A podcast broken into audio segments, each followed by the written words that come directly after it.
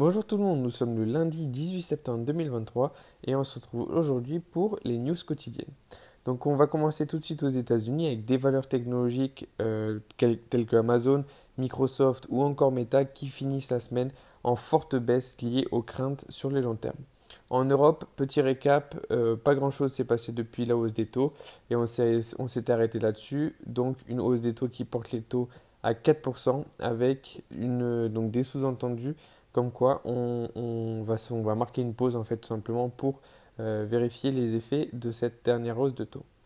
Euh, le Nikkei en Asie, donc les, les entreprises euh, de semi-conducteurs telles que Samsung Heavy Industries qui baissent et qui sont particulièrement impactées par la grève aux États-Unis dans le secteur automobile.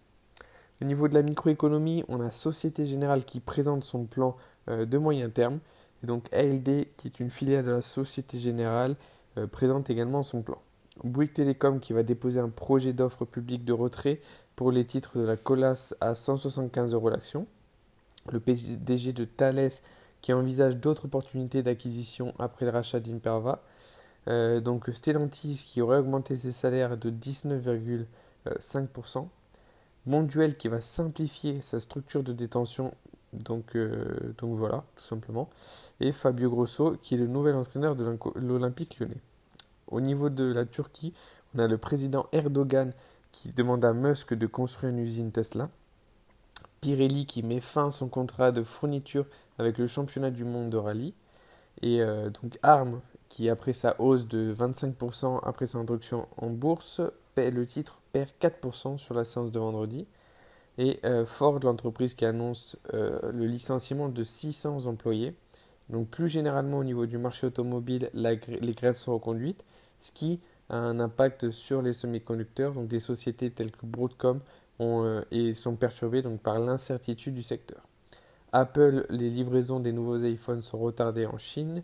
Applied Materials, donc le groupe taïwanais recule après une annonce sur le fait que l'entreprise aurait demandé à ses fournisseurs de retarder les livraisons d'équipements. Et donc euh, tout ça c'est selon Reuters et les grandes banques américaines qui euh, annoncent des plans de licenciement. donc ça c'était au niveau des entreprises.